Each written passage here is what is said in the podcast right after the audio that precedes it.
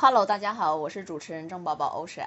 我是主持人黄佩 Hollywood。这一期我们邀请到了 One Third 品牌联合创始人 Jolie，聊一聊他对城市夜间经济的理解，以及他在电子音乐产业近二十年的心得。文化是什么？建筑是什么？哦，这就是创新。每一期都会邀请一位嘉宾来畅聊创新实践的故事。Hello Hello，大家好，我是 One Third 的联合创始人 Jolly。啊，在二零二零年呢，我也推出了自己的啊专门 bass 音乐的呃活动厂牌 Dubadub。那从业呢是从两千零四年以一个 DJ 的身份进入这个产业，到今天为止已经是第十八个年头了。啊，在这期间做过挺多事儿的啊，小到这个。酒吧的呃运营者，小酒吧的那种啊，然后大到这个几万人的音乐节，然后呢，从外围的媒体到 event 的这个 organizer，嗯，到产品就是夜店的产品的研发啊，舞美的制作，基本上可能产业内除了这个 dancer 跟 MC 没干过。剩下的可能还都是多多少少的去呃从业过一段时间，嗯，非常开心呢，今天能够来到这里跟大家分享我的故事和一些我的从业的心得。所有的线下的空间，其实它越来越不是一个真实的状态，就是你去一个服装店，它的功能不是为了卖给你衣服，它可能就是。要让你好像还原一个你的梦，就是哎，你去那边你就变小公主，你又怎么样？甚至有些店会说，哎，我们有些款你要去线上买，你不能在我们线下买，就会有这种形式。或者有一些空间，它纯粹就是以体验和服务为主的，它不是以销售，也不是以这个具体说你要吃什么为主的。我今天早上看到那个新闻说。上海的一个商场，它是跟一个叫什么太阳马戏团的合作。红龙 Circus 然后我就觉得，哇，那原来一个商场最终也变成了迪士尼乐园，变成了这种，哇，就是这种大家可以很很狂欢，或者大家很开心的。那当然，可能有些商场是给儿童狂欢的，有一些是青年人狂欢的。那当然，我不知道未来有没有可能有一些空间是让一些更。呃，中年人狂欢呢，或者或者是让让不同的人、形形色色的人能能去的，我觉得。你说这些现象其实就是现在的一个大的社会环境造成的，就是我会觉得这个跟你本身现在所有的受众的一个认知高度有关系。那比如说，可能我们在工业时代的时候，人和人之间的贫富差距是非常小的。那比如说，可能他的妈妈赚七百，我的妈妈可能赚六百，或者他的妈妈赚八百，这就是大家之间的一个。贫富差距，当然肯定咱们也抛开一些什么这种高干的这种子弟啊，所以那个时候大家可能没有太多的一个诉求，就是说好像我要怎么样，我要怎么样。现在呢，经济水平提高了，就其实前两天我们还在聊一个什么问题，就是，嗯，就是我在分析啊，我觉得可能做未来产业，可能有哪些产业是比较呃阳光的。那我觉得，其实首先可能第一个是一个养生类的，那因为现在的人是吧，你都有条件了，大家都已经开始越来越去注重去保养自己。以前大家是没有这个 sense 的，就会觉得说我生病了，宁可我自己在家去忍着，我这肯定过两天就过去了，可能也不会去到医院或者干嘛的。现在呢，就是大家会提前的去有这个意识去保养自己，那这个我觉得是一个相对阳光的。第二个就是心理咨询类，我为什么觉得心理咨询类的就是会是一个。很阳光的产业，就是因为同比啊，就是比如说，可能为什么我们去到一些西方国家，这些人他们就会很重视这个，就是心理健康。可能很小的时候，你在呃青年、青少年的时候，可能就会有一些，你可以去找一些啊咨询师，比如说你是不是有一些这种这个呃青年的这种小孩的这种多动症啊，或者是呃就是 ADD 啊这种。但是你看，在中国它是。不被重视的，这个就是我说的这个认知的问题。在每一个产业，我认为这个事情它都是一个通的一个对。那那你可能比如说你看到美国也好，欧洲也好，他们的国家可能是要哦一百年、两百年，这么多年后它的整个社会环境在不停的发生变化，它的经济在不停的增长，它人的认知的高度就会不停的提升。那你在你的社会环境造成的压力足够强的时候，你的人才会大面积的会有心理问题。那现在其实中国已经到了这样子的一个状态了，就是说，现在的小孩儿，就是比如说刚那个昨天我看到你们的问题里面有一个关于年轻化的这个事儿，这个事儿，其实我经常跟我们本身做经营的人，就刚才你聊到经营，做经营的人去聊，就是你会发现，你不管跟任何一个呃品类的。人去交谈的时候啊，比如说他可能是一个投资方，是一个甲方，或者是什么，他会告诉你我的诉求，我的受众，我一定要做年轻化的产品，我要年轻化的受众，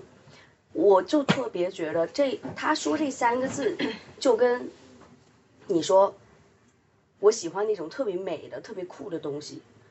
就是对于我们做产品的人来说，你说的这个话是没有东西的，它是个空话。就是因为大家的认知标准是不一样的，你觉得美的，我就觉得美吗？所以年轻化的定义到底是什么？这个也跟现在的社会环境是有关联的，就包括可能这个，嗯，我们经常会去做一些人群的一些研究嘛，我都会跟他们讲，你们不要老是说年轻化，年轻化，你们真的对年轻化有概念吗？你们有真正的去了解过年轻人的生活方式吗？就是说，咱们别说到两千后。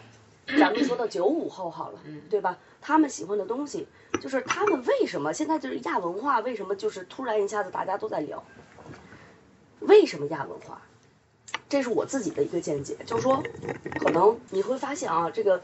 呃，目前中国的一些这个所谓的亚文化吧，它好多都是跟日本的一些东西是有关联的。其实你还是同比去比，你会发现日本是一个高压的城市，嗯，因为它足够高压。所以那时候就是就是，我觉得在日本的这些人，他们需要找到的一个东西就是他的情绪出口。就比如说之前那个在网上看的有一个有一个什么一个手包，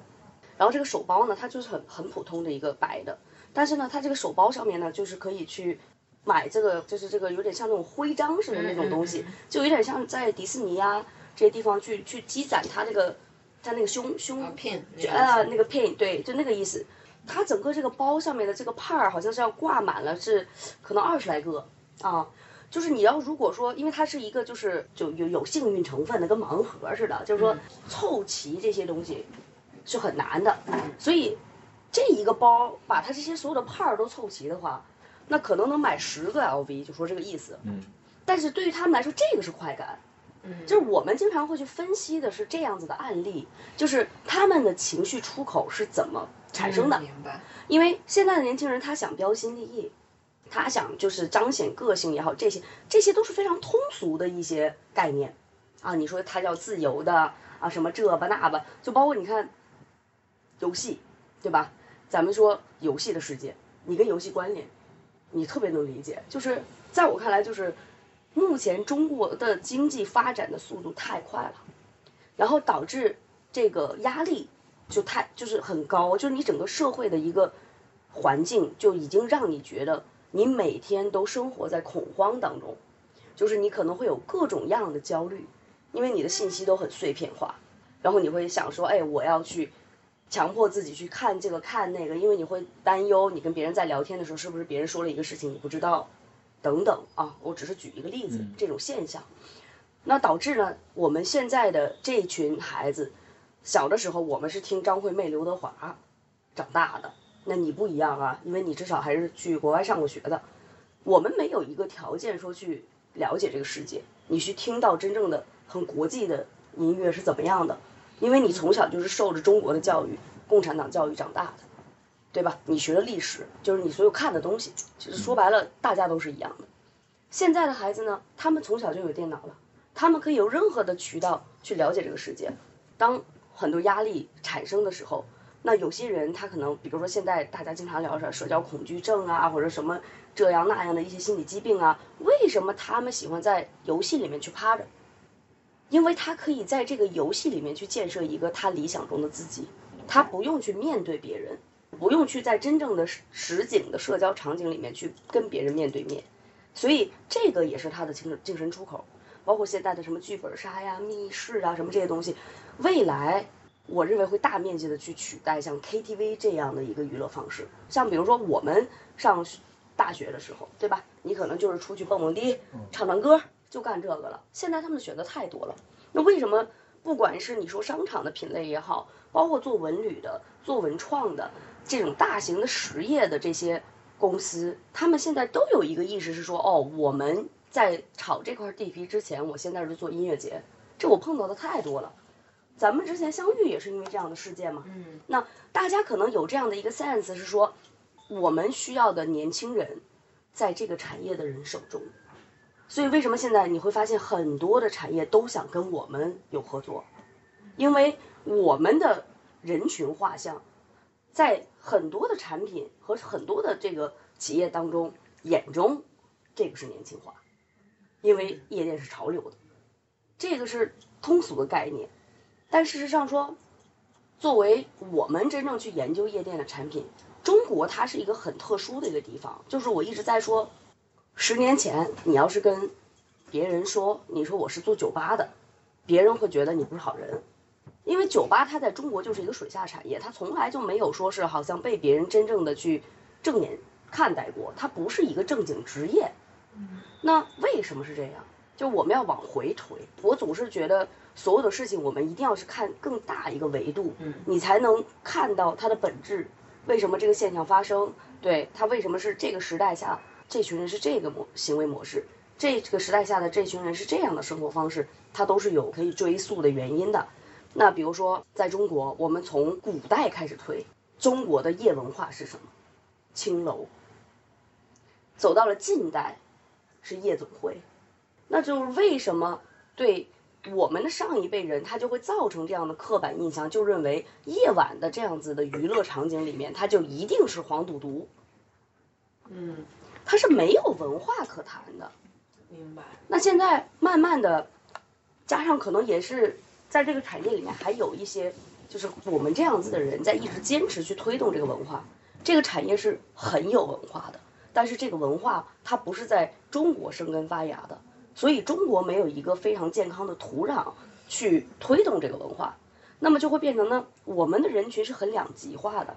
比如说你会发现很 commercial 的，就是很 commercial 的店，嗯，然后呢，我说我做 underground，我就一定是 underground 的，嗯，它的人群呢变成是说，我刚才讲了，大家有很多的渠道可以去了解到这个文化了。那么真正他的思维上有这个 sense 的人存在吗？存在。那这些人他们是小众。所以就说，在这个大面积的这个受众当中，真正说这个这个 sense 已经说哦，我可以去听得懂所谓的这样那样的电子音乐的，他们还是占小众的。所以有 underground 的店在中国都是小的，对吧？四十四都已经算大了。然后其他的人呢，变成是什么？跟风，因为潮啊。这些人他可能是不懂的，因为就像我刚才讲的，中国是没有这个土壤的。你小时候是听张惠妹、刘德华的，嗯，你上哪儿去听电子音乐呢？所以哦，人家说什么好，人哦他就觉得什么好，就是变成是说跟风了。独立思维还是少数的人有，不太够。对，就其实不管你是听电子也好，你听爵士，你听流，其实某种意义上根本无所谓。就是如果你觉得好听。然后他跟你有共鸣，其实就是流行的东西，对你来讲就是流行，或者说你不用 care 流不流行，嗯，因为其实到现在这个阶段，叫物质也好，然后各种娱乐方极其丰盛的这个时代，其实很难说谁是绝对的主流，嗯，因为你可能我们正好我们这一波人最近一直听电子，我们就觉得电子很主流，你去另外一个圈子。大家一起听爵士，然后人家就说啊，我们就喜欢听黑胶黑胶唱片，我们想有一些复古的，对于一些以前的这种以前音乐的一种重新的这种听，然后会也有另外的一种，我觉得每个人其实更重要是找到自己的那个，就你刚刚说特别好，就是治愈你你内心，然后你心里的压力需要一个缺口的那种比较合适的方式。刚才你说到两个字。我会把这两个字呢，再往深度的给你说一下我的一个理解，就是情绪两个字。因为我刚才一直在讲年轻化，就是现在其实我们在尤其像夜店这个类别的产品，毕竟还是文化作为一个载体啊，然后来去说整个这个事儿。就比如说有些外行的人，你说夜店产品，大家会觉得夜店的产品是什么？是酒是什么？对吗？其大家都，不会想到夜店有产品，大家就觉得夜店到胡同尽头了啊。所以那其实我跟你们讲，夜店本身它就是一个产品。嗯，在我们的认知里，就是夜店它里面的所有配套的东西，都算是它产品的一个部分。我来说一下区分啊，就是说，比如可能我们再去看一个实际的产品的时候，这个产品的核心它是很好去定义的。比如说，可能我是卖一个矿泉水，我可以是一个什么样的功能的定位？比如说，它可能是有什么矿物元素，然后那你就很精准的，客户可以认知到说，哦，这个东西是有矿物质元素的，对身体好，这个就是它的产品核心。那比如说，呃，这一类的还有什么？比如牙膏，那你去买牙膏的时候，它上写了哦美白，它就很精准，就知道哦这个东西是美白的。那么夜店呢，它的核心就是情绪。啊，你刚刚说这两个字儿，因为我就听到了以后呢，我就接着这个字儿往下说啊，就以点带面啊，就是夜店的产品是非常复杂的，因为它的结构里面有包含了你的舞美声光电、你的设计、你的空间的规划，包括你卖什么酒、酒水结构，对吧？包括你的人员的文化，就是你在这里是不是要体验呢？体验你要会感受到这个这个服务员怎么服务你啊，你进门的时候是怎么走的一个动线呐、等等这些细枝末节，所有的事情它都是产品的一部分。所以夜店这个产品，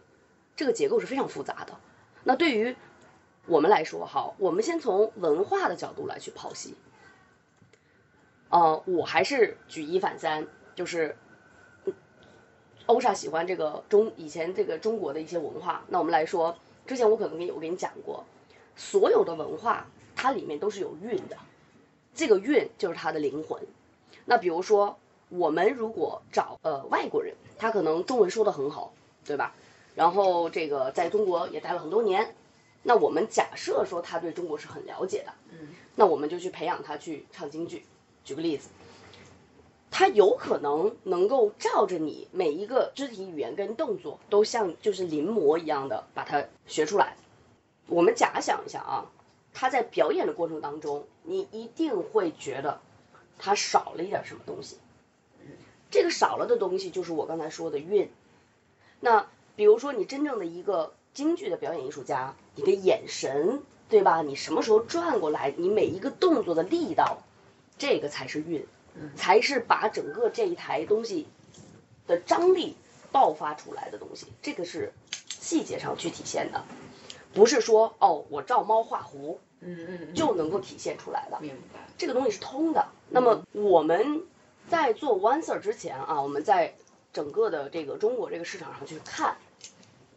我把大多数的这个产品叫做拼盘产品。什么是拼盘产品？就是说，这个就是我刚才说的认知的问题。所有的这个投资商他会干什么呢？比如说你是做室内设计的，你是做灯光的，他是做音响的，他是做 LED 的，就是可能有一些厂商。然后呢，我就觉得哦，你是这个不管是交情好，还是我觉得我认可你，对吧？我们把这摊儿组起来了，大家一块儿开个项目会，这个你肯定经历很多了，对吧？在这个项目会上，你们每一个代表都是什么乙方？作为你们每一个乙方代表，我们在共同去开一个项目会的时候，你会发现大家好像都是能达成共识的。嗯，为什么？因为我们要去赚这个钱嘛。明白。那在项目会上，你会发现，哦，大家好像对这个事情的呃共识也好啊，这个认知也好啊，都是哎呀能能特别能契合。等项目开始推进的时候，你就会发现了，你是干你这摊事儿的，他是干他这摊事儿的，他是干他这摊事儿的。就是我会觉得你包括你们团队是属于一个，呃，有着天马行空的创意和想法，而且这个天马行空的想法是基于了很多实践和真正的创意产生出的天马行空。从天马行空完了以后，你带着天马行空的想法进入到你的执行阶段，然后执行阶段就你你就这个天马行空就要锁住了，就不要再让它占到更大的份额了。而是真正的开始为这个项目让它能活下来，能诞生，然后到最后的呈现。但是我觉得很多，就包括假如说像我们做文化演出或者说文化项目，其实特别多这样子的不好的现象，就是说谁都觉得自己工作个两年、三年、五年，就觉得自己可以当总导演了，就觉得自己可以做这个事情了。就是我我举一个很现实的例子啊，就是包括像现在肯定很多舞台技术非常的创新，就包括像现在的 XR，很多很多人，包括是同行的人都会觉得说，我是。灯光团队，我是导演团队，我就懂 XR，但是 XR 非常非常的新，它是非常跨至少十个横跨的部门，且每一个部门你要基于最先进的科技和创新的。工作协调的逻辑来进行设计，所以很多人我觉得他在某种行业的环境下面，经常就是倚老卖老，觉得哎，我已经有了将近十五年的设计经验了，我已经有了十五年的开店经验了，我就是最牛逼，我什么都懂啊，我可以指挥天下。我觉得这个是国内这个产业啊，我这我我的我说的产业是整个文化产业和所有行行业业最。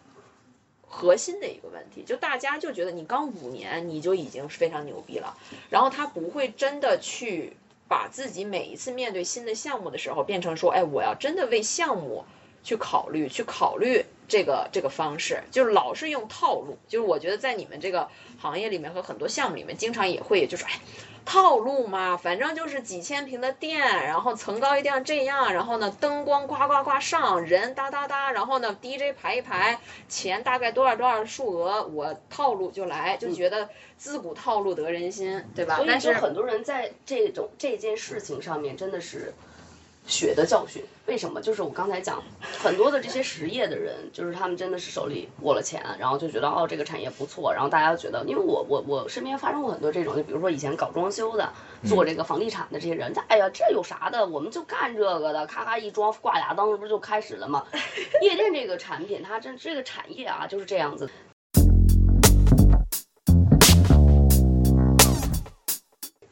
其实还突然想到一点，就你刚才说这个时间就是是快啊，就我觉得像很多时候我们经常会感慨说，你三个月就想出一个产品啊，你三你只是给三个月你就想出一台大戏啊啊，你就只花半个月半年的时间，像我们昨天看那个演出也是，就是我们当然是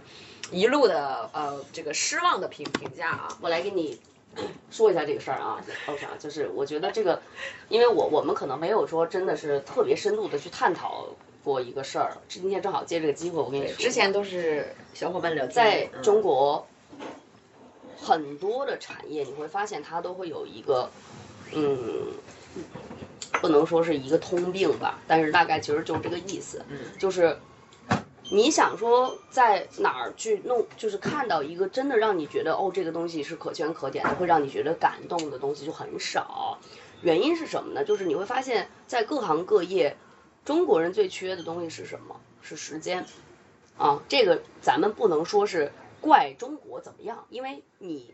你整个这个大环境要飞速的往前走，你要用几十年的速度去超越别人西方国家，那。他能做的就是要不停的给自己的人民去造成压力，你要有这个压力了，你才会就是迅速的帮助这个社会不停的往前走。嗯，所以这个不是一个错的事情，但是它就会给你造成一个这样的现象，就是中国人做事喜欢短平快，就是我要马上见到它的即时的一个回报，所以我们最没有的成本是什么？就是时间。就是很多这些服务类的公司，你再去 dealing 一些甲方的时候，大家可能最后的体感都是一样的。那我们去呃埋怨甲方怎么样怎么样，其实我认为这事儿就挺鸡肋的。就是你如果能说服别人，那我觉得是吧？那你是有本事。像比如说之前我做音乐节，就是怎么讲呢？就是客观，我会跟我的客户讲，嗯，我客户过来跟我讲了，说，哎。我想要做一个音乐节啊，我一个什么什么一个诉求，可能我一个什么什么产品，然后我希望就是说可能通过音乐节引流，然后能够去关注到这个产品，或者关注到这块地，或者关注到什么东西，他会有一个背景诉求。然后呢，很多的这些想做音乐节的人呢，他还觉得说做了这个音乐节以后呢，我还能赚钱，就把它还能做一个单独的项目去做。这个又是我说的认知的问题了，就是我会很负责任的告诉我的甲方，你只可以有一个诉求。就是如果你想说这个事情你是希望让它给你创造无形价值的，那你就要把它放到你的 promotion 的这一个 package 里面去作为一个 budget。因为我可以非常负责任的告诉你，音乐节是不会赚钱的啊。可能你做到三年，做到五年，你真正把它的品牌的一个无形价值培养到一定水准了，就好像我们现在聊奢侈品似的。你说在这种大的这种疫情的这个这个环境之下，很多奢侈品都是赔钱的，但是赔钱，因为它的成本是很高的，它要烧它这个品牌，但是这个品牌值钱啊。就说这个意思啊，所以品牌本身它的概念，你买这个品牌买的是它的无形的东西，就是说可能同样两辆车，我的性能、我的这个设施配套什么这那都是一样的，我可能一个挂一奔驰，对吧？一个挂一个东风，它肯定就不是一个价格，就说这意思啊。所以这个是品牌的价值，所以我们做文化，归根结底做的东西都是无形的。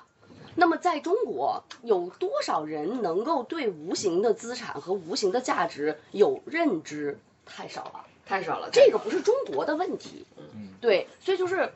我觉得就是 One Sir 呢，就是他最后能成，里面有非常多的天时地利人和的条件。嗯，因为就像刚才你说一点特别对，我刚才把话说完哈，就是说这个拼盘儿，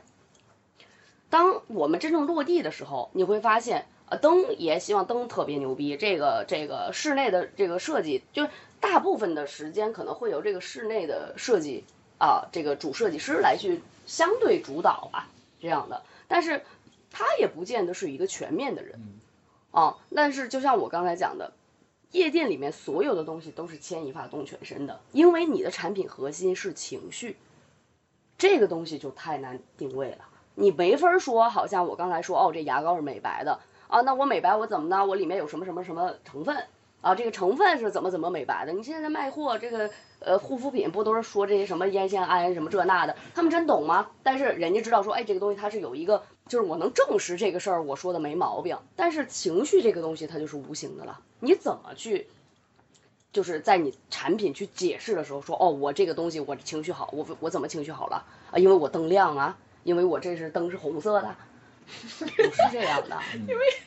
因为我们来就是，而且而且我觉得你这个点特别像很多甲方，他就特别说，我就一定要这个红黄蓝，然后一有红黄蓝，我们的玩家我们的消费群他就会买单，就是这个认知，你真的就是说对无法理解。所以啊，就是我刚才讲了，就是这个事儿呢，咱们不能觉得说他们错了。就是，就像刚才讲，这个是认知问题，就是他没有这个 sense 的时候，他你怎么讲他都是不会理解的。所以在这个事情当中，需要一个很重要的人，就是你说的东西他能看到，这个需要勇气的。就为什么我会跟十三姨在一起这么多年，是因为她是一个有勇气并且有眼界的女人，她敢信你啊。这事儿在中国已经很难有人做得到了啊，这个就是很很很很重要的一个点。那我接着说，刚才我说到短平快哈，不是说只有我们。是第一个说，我找欧洲团队来去做做这个夜店的人，可能以前大家都有这个 sense，但是大家的做法是什么？就是我刚才说的短平快。我去找到 Pacha，我跟 Pacha 聊，我把你的这个品牌授权给我，交一个 license fee 啊，就是这种它就是很安全呐，对不对？那我要不然呢，就是我去到这个 Ibiza 了，我看哦，这个哈 Ibiza 很帅，space。以前是最全球第一的俱乐部，看完以后哦，这个很棒，然后就回来 fake 一个，这个就是中国在各个各行各业里面的一个常规现象。这个事儿我还是说，你不能怪中国，就像我们说的，我们没有时间成本，嗯，啊，所以你要短平快的保障它赚钱，这个是第一目的。好，那做文化跟赚钱这个事儿，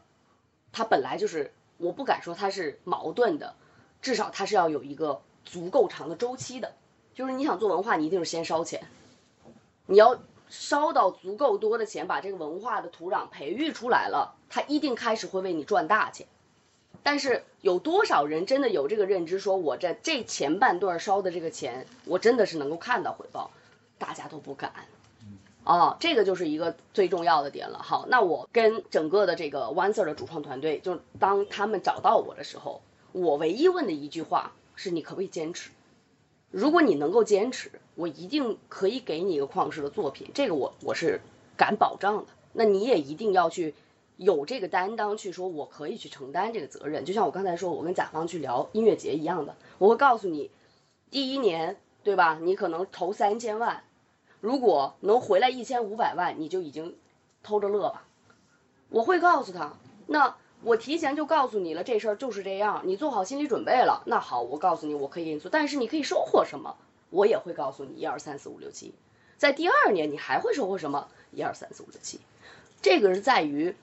刚才我说的，你是否能够去说服这个甲方，在于你自己的认知是在什么一个高度，就说这个意思。所以，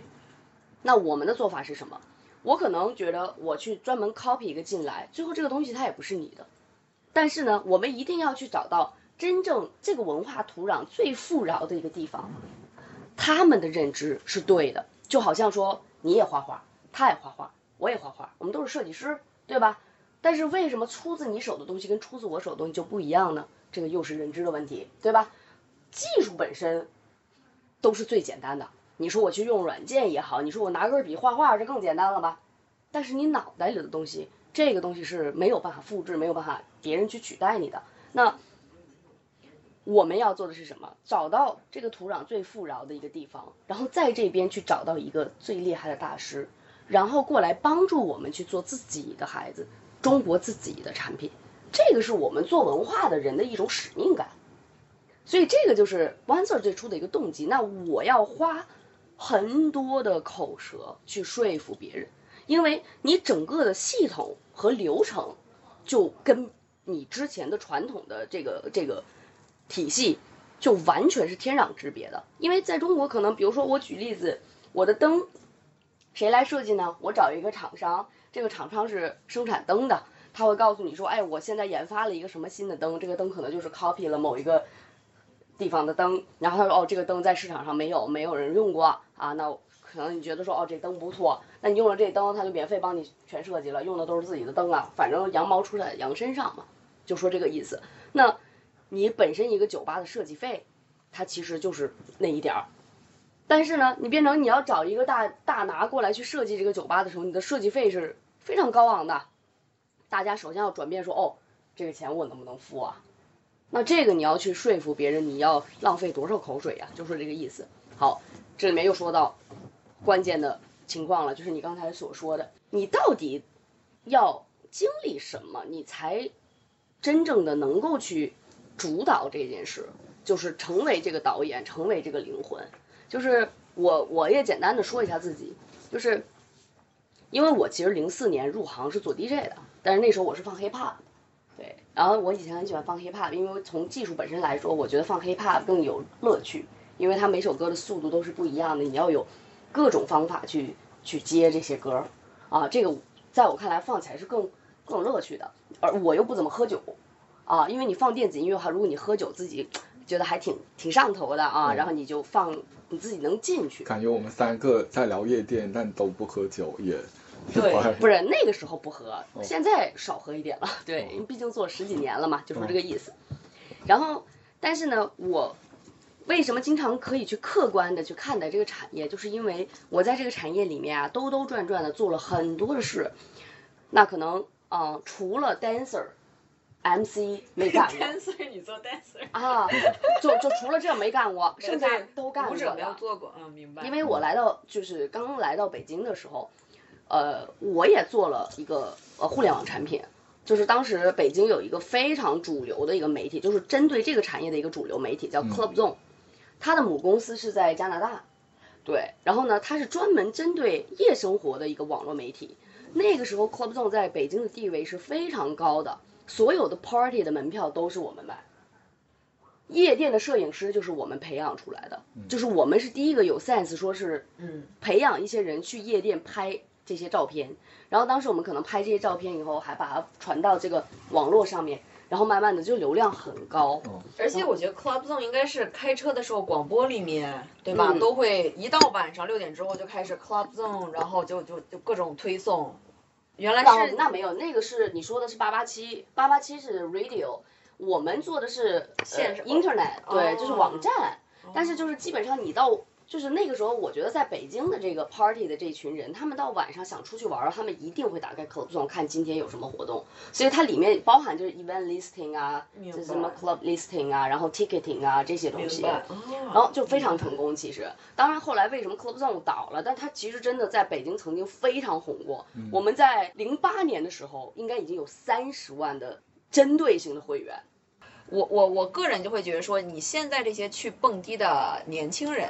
你你和去当时那个时候的年轻人相比，还是那个时候更纯粹，热血可对，就是更热血。但是虽然可能那十年前它夜店的硬件、它的设备、它的体验的玩法没有像现在这么花里胡哨，但是就特别的真实。然后我觉得就锻造，就那个时候你去北京，每个店都有自己的文化，嗯，这个店是这个风格，这个店是这个风格，这个店是这个风格，然后每一家店有自己的音乐风格。然后那这个就相当于是他们所说的北京工体对，文化。就那个时候真的是我刚去北京的时候，就是我觉得我还是相对幸运的，因为我在学 DJ 的时候呢，我的老师是一个音乐家，而且也是一个外国人。当时我为什么逼着我自己说英语，也跟这个有关系啊，就是嗯因为我如果不说英语的话，我就听不懂他讲话嘛，然后我就每天不停的想办法去记歌名啊，记人名啊，因为人名特别难记嘛。然后我就每天强迫自己去讲话。然后当然还有一个很幸运的点是我们当时的那个酒吧叫 Sky Bar，在三亚，它真的是曾经三亚的一个很传奇的酒吧。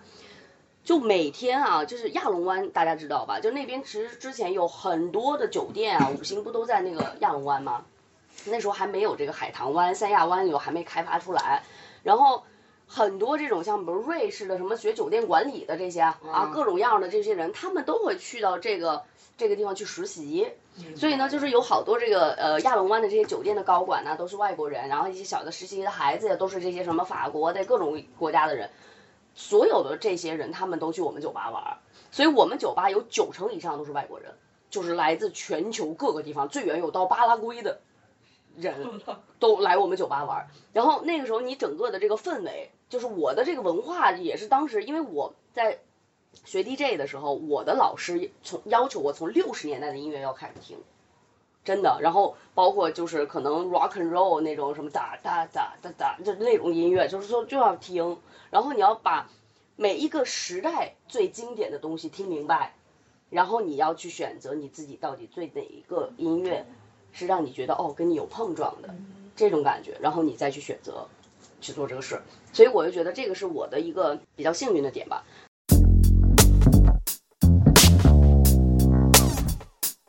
就是很多夜店它死于什么？死于太亮了。就很多人是不知道这个事儿的，就是大家都会觉得噼里啪啦的很炫，你知道吗？很多灯啊，LED 什么什么这那，就觉得哇塞这个太酷了，然后就感觉哦很 impressive 的感觉。但事实上，我刚才说这个情绪，它是一个三百六十度的。你知道，在 One Sir 北京刚开的时候，我们的 VJ 跟我谈过多少次，说姐，你能不能想办法让外方把这个 LED 打开？因为我们给它锁上了。为什么锁上？就是怕这个。我们把亮度调到最低，它只是一个辅助，就是你灯应该是怎么回事，你 LED 是什么亮度，这些都是有学问的。还有一个很重要的点是什么？就是说到觉得为什么可能十几年前你觉得还有一些文化，现在为什么没有了？我们又说到一个很重点的一个选手，就是 DJ。DJ 是我们的一个就是传教士，我我我得这么说。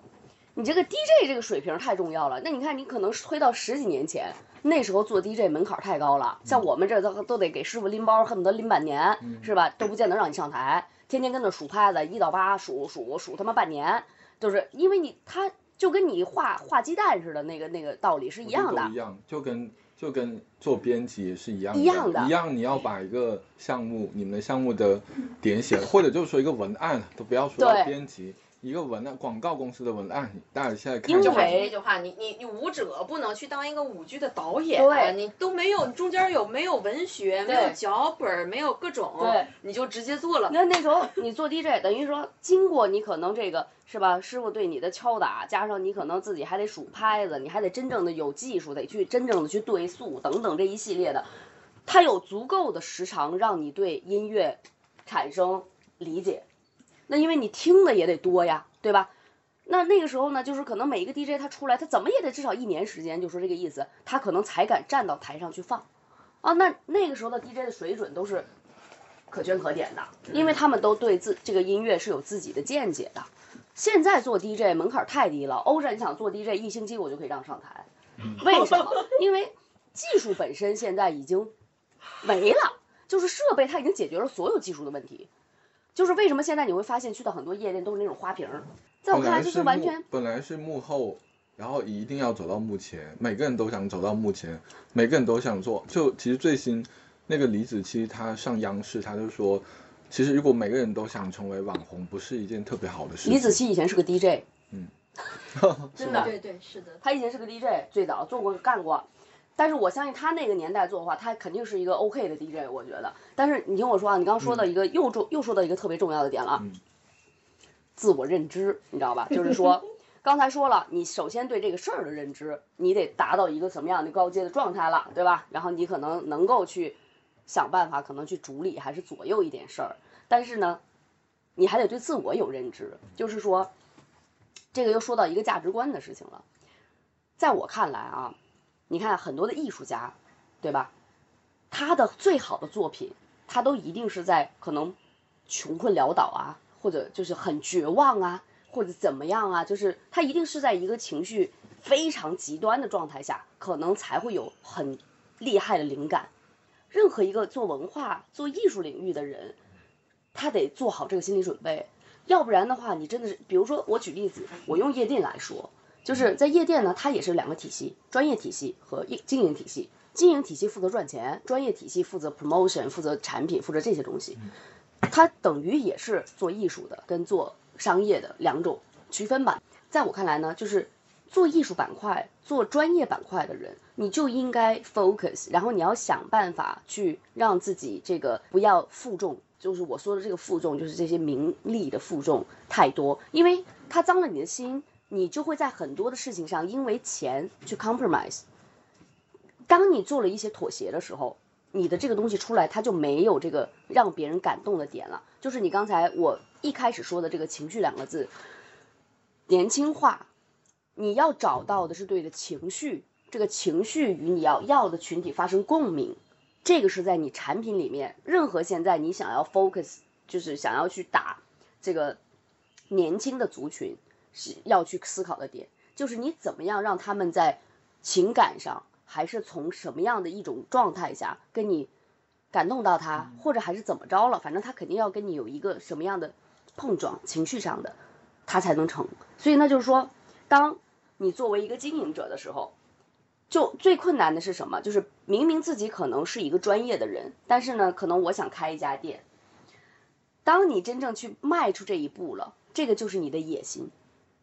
你迈出这一步了以后，你每天要去面对的事情是什么？就是柴米油盐酱醋茶。你要去考虑成本，你要去考虑我的房租怎么交，你要去考虑各种乱七八糟的问题。那这个时候你就要有了什么成本意识？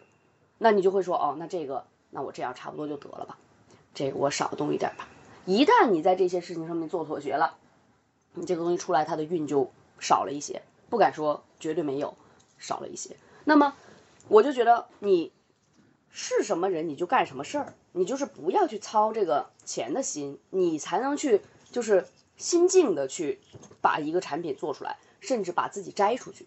其实你做的这个东西，不管它是一个舞台剧也好，是一个 night club 也好，是一个什么东西也好，这个东西它其实是一个桥梁。我说的这个桥梁是传达你本身背后的这个创作者的情绪，通过这个载体来输出，然后从这个载体再去散播到看的。这些人的身上，如果你的情绪能够最精准的传达到这个载体上，这个载体才能把你的情绪完整的传达下去。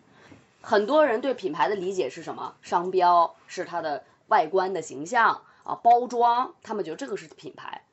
啊，就说这个相对啊，大大多数人是这样觉得。这个就是刚才所说的，我们整个团队在传达情绪的过程当中，我们的手段是什么？Storytelling。我们会为自己的产品去打造一个它的背景的故事、世界观，用我们自己的背景的故事、你的世界观、你所有的一些情景，因为我们在做 Time Code Show，这个你也是知道的，在全球所有的 club 里面，因为 Timeco Show 呢，它是要就是预制作的嘛，就好像你做奥运会啊、亚运会这种项目，它所有的东西不是要提前编好了以后放到服务器里面，然后现场是傻瓜一键操作的嘛，为了保证所有的东西都是按部就班、点对点嘛。我们在夜店里面已经开始做 Timeco Show 了，也就是说，我们夜店的控台是可以承载大型 concert、大型这种亚运会的项目的这样子的一个配置。它不是一个夜店，我有灯光站在这边打打，那边 D VJ 在那边打打，它不是这样的配置。那我们怎么把这个故事线传达给别人？通过 Timeco Show，我们有脚本。第一个 show，它是什么故事？然后这个故事它是？声光电他他 Timeco Show 啊，就是时间码。呃，就是每十一点、十二点、一点、两点，不是这个 time code Show 是什么？就是说声光电一体化，就是你做亚运会、奥运会都是这样的，嗯，就是你的呃呃视觉的内容、灯光的设计，然后你的 voice over 话外音、啊这些所有的东西，我们都提前把它按着时间按秒算的，全部点对点编编到编起来，编好了以后，我们就模拟，就是你看到的那个那都是模拟的，我发的那些是那个 Chapter One、啊 Chapter Two、Chapter Three，啊，那都是模拟的，就是在店还没有落地之前，这些 show 都已经做完了。然后呢，我们到了现场，我们每一个产品最后都要有十五天的调试时期，嗯这个很重要啊。你知道每一家夜店，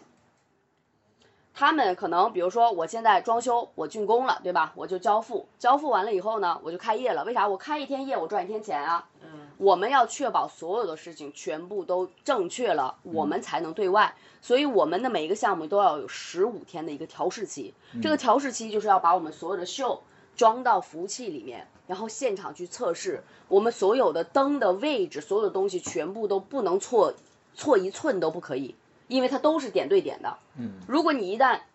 灯的位置不对的话，它就对不上了，它就不能称为 time code 这个意思。所以就是所有的东西，我认为你想把它做好，都要经历两个字儿，就是用心。没了，我认为不管做人也好，做事儿也好，你只要用心了，这个事儿就不会有不好的结果。这也是一种磁场，是一个正向的磁场，也让整个这个大众呢有一个新的一个小众的音乐可以听到。啊，因为专门贝斯是很小众的音乐，所以呢，我现在做一个专门贝斯的一个一个一个厂牌，这是我自己的厂牌。于我个人，它是一个情绪出口，嗯。然后客观的来讲，它也是在我做文化的这条路上，我又想把专门贝斯这个文化呢，在这个产业里面做一点动作，让它哎往前走两步，因为这是我很爱的一个音乐风格。然后，哎，我就问题解决了，就是我不开心的时候，我做我的活动，我想怎么弄我就怎么弄，对吧？我把我最纯粹的我想要的那种感觉打造出来，啊，可能来看的人不多，但是只要有这一些人在这儿，他们能够感受到最饱满的那种 happy，就是说 happy 好像有点太俗了，就是那种但是你刚说到那个特别情绪纯，粹的快乐。嗯，你说情绪其实不一定是快乐情绪，对然后悲伤的也好，安静的也好，热烈的也好，对或者紧张、激动，都都是一种都是情绪，就是你一定是要得到一种快感。这个快感它可能是任何一种情绪发生的，但是它一定是一个极致的快感。而且你说到这个情绪，最近有一个网络词很火，就是 emo 嘛，嗯，就是大家都都在用这种表达。那当然，现在的年轻人可能在整一个复杂的社会，然后爆炸信息，他们反容反而更容易迷失。当然，有些人就是啊，我是这个有社交障碍，然后有社交牛逼，反正就各种都有，就会觉得可能这样的这种反差会同时出现在一个人，他可能上一秒去夜店，他特别嗨，特别特别燥，感觉好像他是一个特别阳光、特别外放的人，然后真正他回到朋友圈，他或者回到一个其他一个很很很私人的这个社交媒体上，他可能表达的是一种非常悲伤的、非常孤独的情绪，所以这种很两极化的这种情况，我不知道为什么会出现。我至少能做的是，我可以影响我身边的人。为什么我的 team OSHA 去过很多次，我的 team 非常有凝聚力，真的是这样。就是为什么？因为我的，我给他们传达的状态是什么？我会让他们每一个人分享他们自己的梦想是什么。我不会告诉你说我想做什么，我要知道你们每一个人想干什么，然后我会想尽一切的办法去成全你，而不是让你们来成全我。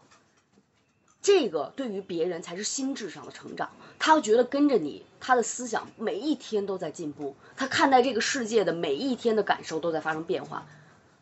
你跟着一个这样子的人，你的成长速度是惊人的。嗯，大家每一个人会有这样的心得体会。忠诚这个东西不是靠嘴喷去去收获的，你要一样的，你要去打动别人，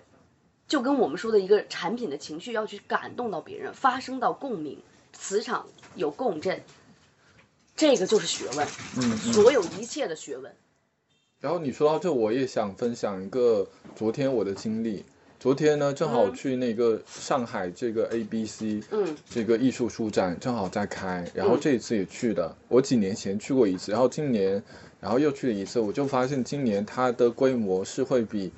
我第一次去的时候大了很多。那个时候就是一个很小的场，现在它是有一个美术馆，它用了三层的空间，都去做这个艺术图呃艺术图书，然后一些独立印刷品的这些展示。嗯我一开始只是抱着说，哎呀，我可能去买一些书的这个愿望，可是后来我去到现场就发现，今年整体的这个呃设计师大家的这个审美，然后图书策划，就年轻人对于这个表达的这种情绪的，就情绪点也好，或者他的这个主题也好。都很明显比两年三年要更专业了，就是能感觉得出，呃，我不知道说这一代年轻人，比如说我我暂时叫九五后的这一代的年轻人，嗯他们的很多的审美和他们眼界被打开了。那当然，可能大部分人或者很多人还是很焦虑，但是也有一部分人，他们开始沉下心去做一些呃文创的东西，去用自我的视角，而不是一个我们媒体上告诉你，或者说这种 KOL 博主告诉你的方式，你去理解设计，然后你怎么去表达。我给你，我给你说一下我的见解吧，就是说，就是你知道我我之前有在我们这个产业我说过一句话啊，嗯就是三板斧的时代已经过去了。嗯我为什么这样讲啊？就是说，就是在你就是我们父母那一辈的人刚老去的那会儿啊，那个时候还是一个叫三板斧的一个年代，就基本上你有了某几个大的力量，基本上就啊快很准，马上就可以。现在因为经济水平提高了，大家对每一件事情它的一个诉求和他的就是你到就是怎么讲呢？就是你的人的欲望现在更加不好满足了。这么说吧，嗯嗯好，那很多做艺术领域的人，做文化领域的人，他的参照物都是有问题的，这是我我的见解。嗯就是我们经常就是一山望着一山高这个意思。我在做事情的时候，我的参照物是谁？是昨天的自己。在我看来，你做事儿只有一个一个渠道，就是什么？不停的钻研，不停的用心，不停的在一件事情上滴水穿石。嗯，你只要让自己心里心安理得，我没有去糊弄，我没有去应付自己，嗯嗯你去超越，你每一天都去超越你昨天的自己就好了。你想超越谁呢？这个世界太大了，这个就是我说的，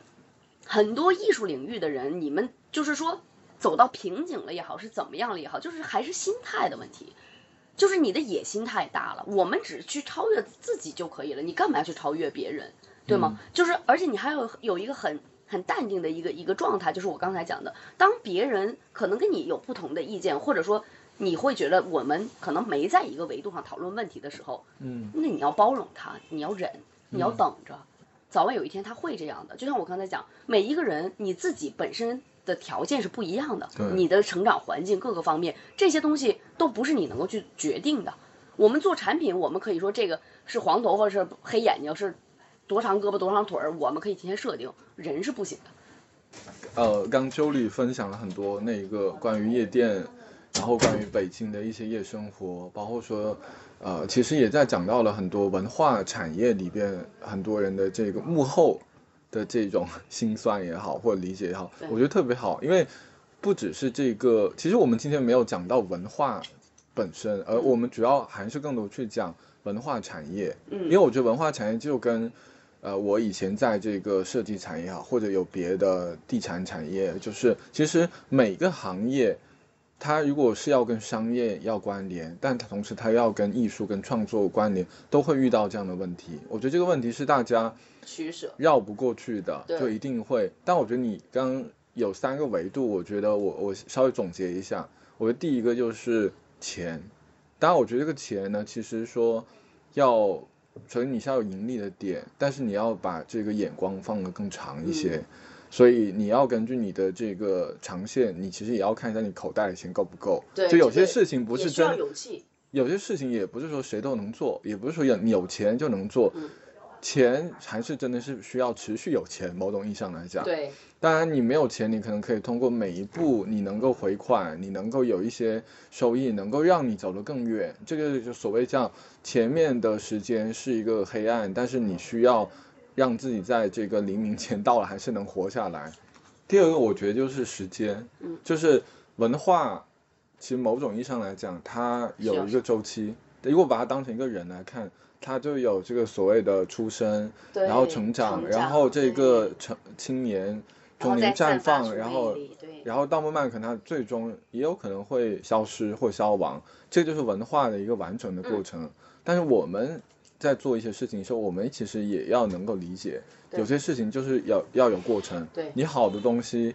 是需要花时间的。那花时间呢，一开始可能是自己觉得我要在事情上有很强投入，然后你的这个注意力、你的这个魅力也好，你会影响身边的人，让更多人相信这个事情可以做成，然后越来越多人放进来，然后这个事情好像它就可以长成另外的一个样子。所以我们也看到很多所谓的中国也好，或者国外也好，我们以前有一些亚文化，有一天它也会成为 主流文化。对，我觉得第三个就是最后一个，就是回到我觉得最重要的人，就是这个时代有太多的这个算法，有太多的这个说我们可以把人变成这个流水线上的女工。我觉得这个事情以前国外在它的工业时代已经经历过了，当然我们过去整个中国发展特别快，就我看到一个数据是这样，像英国它花了七十年把这个城市化达到了百超过百分之六十，然后美国是五十年，呃，那不六十年，然后日本是这个五十年，然后我们只花了二十多年，所以我们其实是远远比发达国家的这个现代化程度还要是 N 倍，所以你在想，所以你在想，每个人在整一个社会齿轮当中，他可能在某一个阶段并不能完全释放自己所有的才华，但是我们如果用一个更长远的眼光看，我们现在的很多的估计，很多这种呃批评也好，或者疑问也好，是对于一些过去或者已经发生的事情的一个总结或者归纳。可是未来是怎么样子？呃，我还是觉得我是比较乐观，或者至少我是抱着阳光的这个心态我也很去看乐观很多事情。那我们就愉快的结束这一次的第一季。今天非常谢谢你来跟我们分享那么多啊，然后我们期待我有下一次。